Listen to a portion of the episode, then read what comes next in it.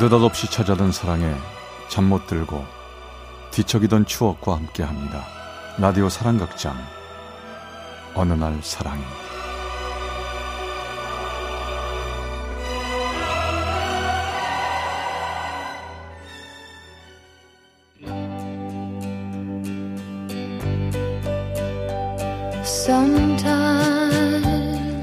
사랑의 체험수기. 어느 날 사랑이 제 360화 원 플러스 원 운명. Like flowers in summer it will grow.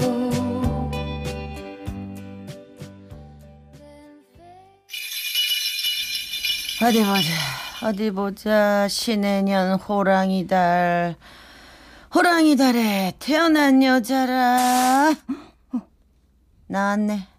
나왔네 나왔어 근데 응? 어, 왜요? 왜요, 부살님? 아니 무슨 여자 팔자가 이렇게 드세? 청천백일의 음모몽몽 환한 백주대낮에 하늘에서 구름비가 내리는 형국이니 이게 대체 무슨 조화 속이냐? 어, 청천백이 뭐요? 어. 저기요 보살님 아이 그래서 제가 시집을 갈 수 있는지 없는지 그것만 좀 그냥 간단하게. 이 팔자에 시집 가고 싶으면 굿한번 해. 어? 정성으로 상 차려서 올리면 조상님께서 한 번쯤 슬쩍 눈 감아 주시죠. 어떻게 알아? 안 그럼 가망 없어. 아, 그, 그, 굿이라고요? 아, 그거 꼭 해야 돼요? 제 나이 서른다섯 살 애인도 없고 관심 가는 남자도 없고 마음이 급하기만 했습니다. 그래서 괜히 여기저기 점집에 찾아가곤 했었죠. 아, 그니까 아가씨가 바라는 건 딱 한 가지지. 예. 시집가는 예. 그렇지. 예. 어, 그냥 큰 욕심은 없고요. 그냥 음. 언제쯤 시집가나 해서. 있잖아. 내 딸 갖고 내 여동생 같아서 해주는 말인데 여자 팔자 이 정도면 그냥 머리 깎고 절에 들어가야 되는겨 팔자가 드세도 너무 드세 어, 제가요? 남자가 나오면 아가씨는 도끼라서 찍어내고 남자가 흑이면 아가씨는 홍수라도 싹 쓸어낸다니까 에? 어, 어, 그럼 전 어떻게 해야 돼요? 어떻게 뭘 어떻게 부적 하나 써야지. 부적이란 게 다 비슷비슷해 보여도 영이 맑은 사람이 쓴 부적은 달라. 나 믿고 한번 써볼 텨 지금 해줄까? 아, 아, 아니야 아, 저기 제가 생각 좀 해보고요.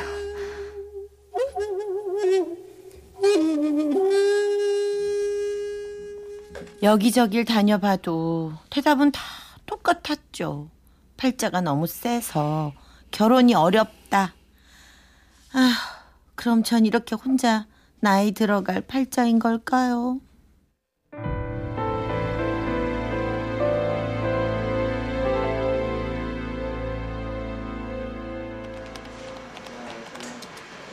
어, 정말요?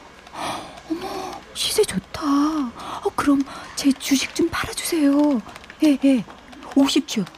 네. 어, 네, 부탁드려요. 어, 그럼요. 제가 김대리님 애써 주시는 건 두고두고 기억할게요. 네. 어, 네. 안녕히 계세요. 예. 어, 박혜리 씨가 산 주식 또 올랐어? 아, 전화하면서 연신 싱글싱글 싱글벙글이네. 아, 우 아니요, 뭐, 그, 그 정도는 아니고, 아, 조금 올랐는데. 아, 근데, 왜 그러세요, 소장님? 뭐 필요하신 거 있으세요? 아, 혜리 씨도 알지? 우리 회사 경리도 사무실 거기에 정재현 씨라고. 그거 알잖아. 음. 거기 총과 있는 친구. 정재현 씨. 음. 아, 그, 그 소문난 바람둥이요? 아, 제가 이쪽 사무실까지 소문이 난 줄 몰랐습니다. 어. 잘 부탁합니다. 앞으로 몇 달 같이 지내게 된 정재현입니다. 뭐 이런 절묘한 타이밍이 다 있대요. 저는 정말 민망하고 부끄러워서 얼굴이 새빨개지고 말았답니다. 어, 저기 저기 잘 부탁드립니다. 좀 박혜리라고 하는데 어, 필요한 건 저한테 먼저 말씀하시면 저기 어, 일단 차라도 한 잔 드릴까요? 지방의 작은 건설회사에서 일하던 저는 모든 게 지루하고 시시하기만 했죠. 작은 재미라면 빠듯한 월급으로 시작한 주식 투자 덕에 통장을 조금씩 불려가는 재미랄까요? 정말 그거 말고는 아무 즐거움이 없었는데요. 그날 그렇게 그 사람이 제 삶에 천멍 뛰어든 거예요.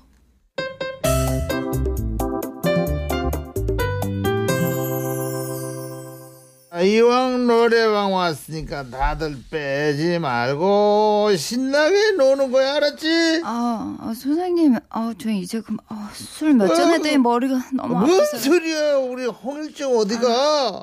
아 정재현 씨 얼른 노래해 누님 나가시 되잖아 혜리 씨가 한 살 위든가 아, 아, 한 네, 줄 맞지? 맞긴 맞는데요. 어? 그렇다고 뭐 누님까지는 뭐. 아, 아 저기 누님 저 이 노래 누님께 바칩니다.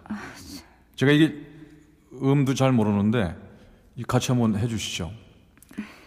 자 시작합니다. 오 내 사랑 몽연화야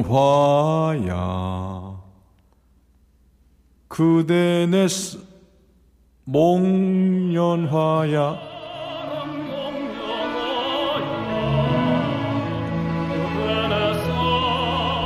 마이크를 두 손으로 꼭 쥐고 두 눈을 감고 마치 소년 합창단 같은 표정으로 진지하게 노래 부르는 그 사람. 순간 그곳은 요란하고 촌스러운 장식이 붙어 있는 노래방이나 시끌벅적 회식 자리가 아니라 어느 시골 중학교 까까머리 남학생이 수줍게 노래 연습하는 음악실 같았죠.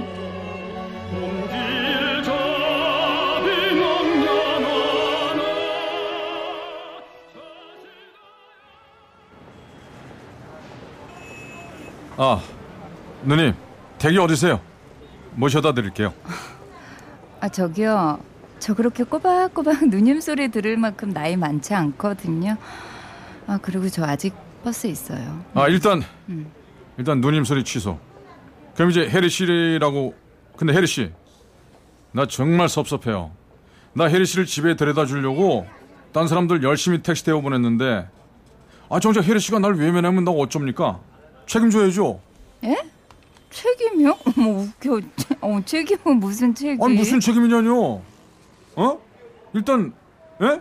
맨 처음 나 만났을 때 얼굴이 새빨개져 갖고 괜히 내맘 쿵쾅 댕- 되게 한 거, 어? 또 노래방에서 내가 노래 부르는데 날 빤히 쳐다봐서, 어? 내, 나 저 심장마비 걸릴 뻔 했던 거 그런 거 다 책임져야죠. 어, 근데 지금 무슨 소리예요, 그게? 아니 무슨 무슨 소리예요?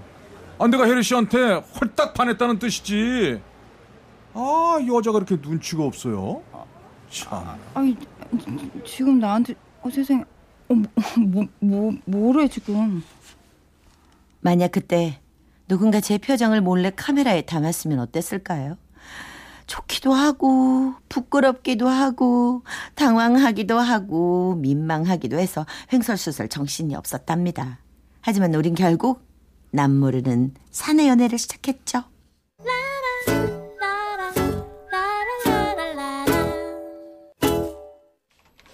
음 가만히 있어 보자 그 서류는 오래전 거라 창고에 있는 것 같은데 자 박혜리 씨 나 그 서류 좀 그- 찾아다 줄 수 있지? 예, 소장님, 지금 갔다 올게요. 아 박혜리 씨 창고 같이 가요.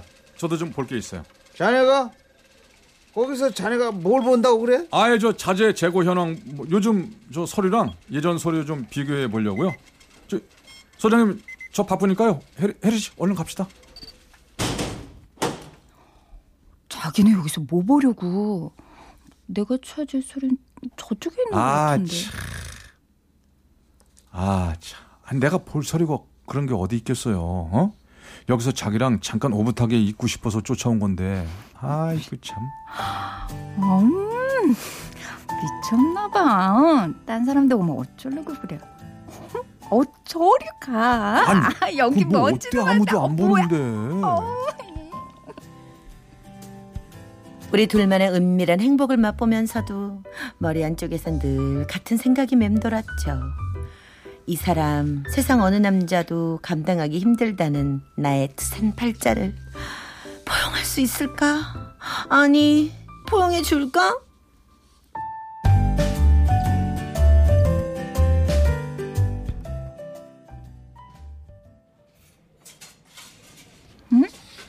자기야, 왜 그렇게 밥 먹는 게 시원찮아? 속 어디 안 좋아? 아니야. 저기 나 어, 다시 경기도 사무실로 돌아가는 거 알지? 음, 알지. 근데 왜? 돌아가면 나랑 끝내고 싶어서? 아, 나 돌아가면 우린 장거리 연애를 하는 건데 그래서 나 진지하게 생각해 봤어. 그러다 보니까 이 말 안 할 수가 없더라. 뭔데 그래? 우리 부모님 연세 많으신데 가난하셔. 빚도 많고. 시집 가긴 했지만 누나는 다섯이나 되고 그리고 결혼 안 한 남동생도 있고 볼 거 하나도 없다는 거지. 그래서 말이야. 나, 어? 나 이런 사람이야. 나 받아줄 수 있지? 어? 그렇구나. 아 니 저기 어, 어, 어머니가 예전에 점을 봤는데 난 울산 바위 밑에 깔린 팔자래. 짓누르는 의무가 많아서 뚫고 올라오긴 어렵다는 거지. 그래서 마음 단단한 여자가 있어야 한다는데 나 혜리 씨한테는 의지하고 싶어. 믿고 싶고. 아, 아 자, 잠깐만 잠깐만. 아, 아 있잖아. 나 시간 좀 줘. 아, 나 머리가 아파서. 저기 나 먼저 좀 일어날게. 그럼. 제 나이 서른여섯. 결혼한 친구들한테 귀에 딱지가 않도록 듣던 말이 있습니다. 결혼은 환상이 아니라 현실이라고. 근데 그 사람의 현실 받아들이기가 쉽지 않았죠. 결국 전 우리에게 남은 소중한 며칠을 어색한 채로 흐지부지 아무런 답도 해주지 않고 그를 떠나보냈습니다.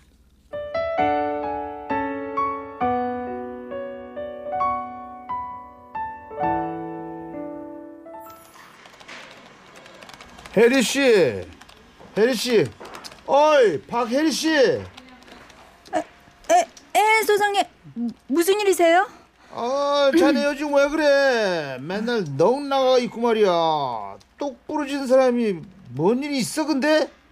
이 장부 말이야 이거. 생전 안 그러더니 이거 뒤죽박죽 엉망에다 숫자도 안 맞아요. 죄송해요 소장님 다시 할게요. 아 그리고 나 어제 경기도 사무실 출장 갔다 왔잖아. 거기 정재현 대리가 박혜리 씨 안부 묻더라. 잘 지내냐고? 그 얘기에 갑자기 정말 생각지도 못했는데 눈물이 왈칵 흘러나오고 말았습니다. 혜리 씨, 당신 왜 그래? 내가 뭐 몇 마디 했다고 그러는 거야? 아니요 소장님. 저기 그 사람 잘 지내요? 그 사람, 그 사람 누구? 정재현 씨요. 그 사람 잘 있어요? 뭐 대충 근데 그 사람 살이 쭉 빠졌더라고. 쭉 빠졌어. 요즘 잠을 잘 못 잔대나 뭐래나. 왜 그러나 몰라. 난 젊은 사람들이 아이고. 왜 그러게 뭐가 왜 그래요? 제가 보고 싶어서 그렇죠. 어, 재현 씨. 저 아마 그때 정신이 좀 이상했었나 봐요. 엉뚱하게 사무실에서 공개적으로 사랑 고백을 한 거지 뭐예요. 그 사람도 없는데 말이죠. 그렇게 우린 다시 시작했답니다.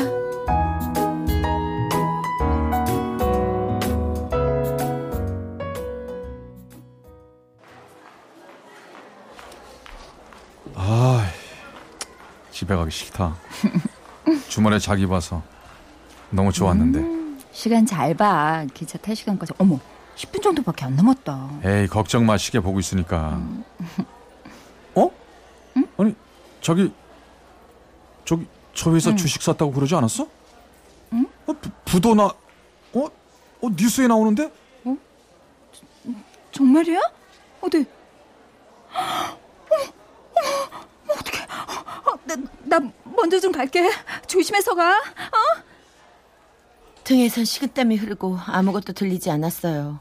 그동안 모았던 돈뿐만 아니라 돈까지 빌려서 부단한 회사에 주식 투자했거든요. 무모하다는 충고를 들었지만 제 머릿속은 오직 장밋빛 꿈뿐이었으니까요. 그 돈, 그 돈으로 재현 씨 빚 갚아주고 결혼하려고 했는데 어떡해? 나 어떡하면 좋아? 그 순간 문득 오랫동안 잊고 있던 목소리가 생각났죠. 남자가 남으면 아가씨는 도끼라서 찍어내고 남자가 흙이면 아가씨는 싹 쓸어내는 홍수물이야. 어, 역시 난 재수없는 여잔가 봐 어떡해?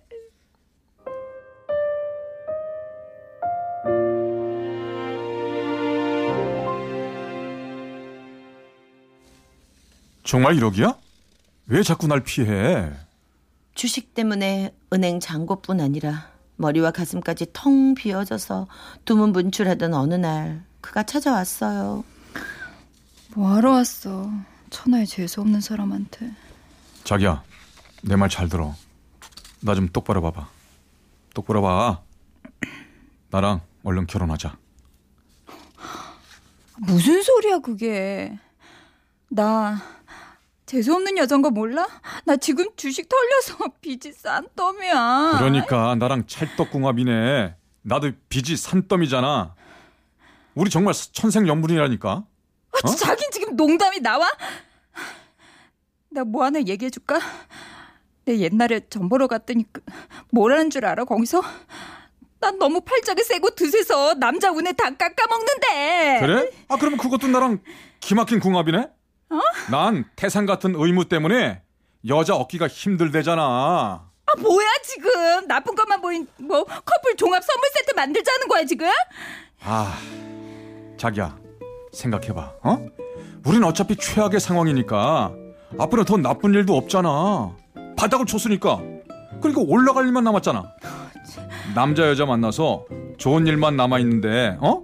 이보다도 환상의 궁합이 어디 있어? 안 그래? 굉장히 이상한 얘긴데 뭐 묘하게 설득되네. 설득이 아니라 운명이야. 운명. 우리 두 사람이 만날 수밖에 없는 운명이라니까. 선무당이 사람 잡는다고 했던가요? 근데 정말로 선무당이 우리 남편이 절 잡았지 뭐예요. 그래서 결혼해서 네 살 딸을 키우는 요즘 가끔 그런 생각이 들어요.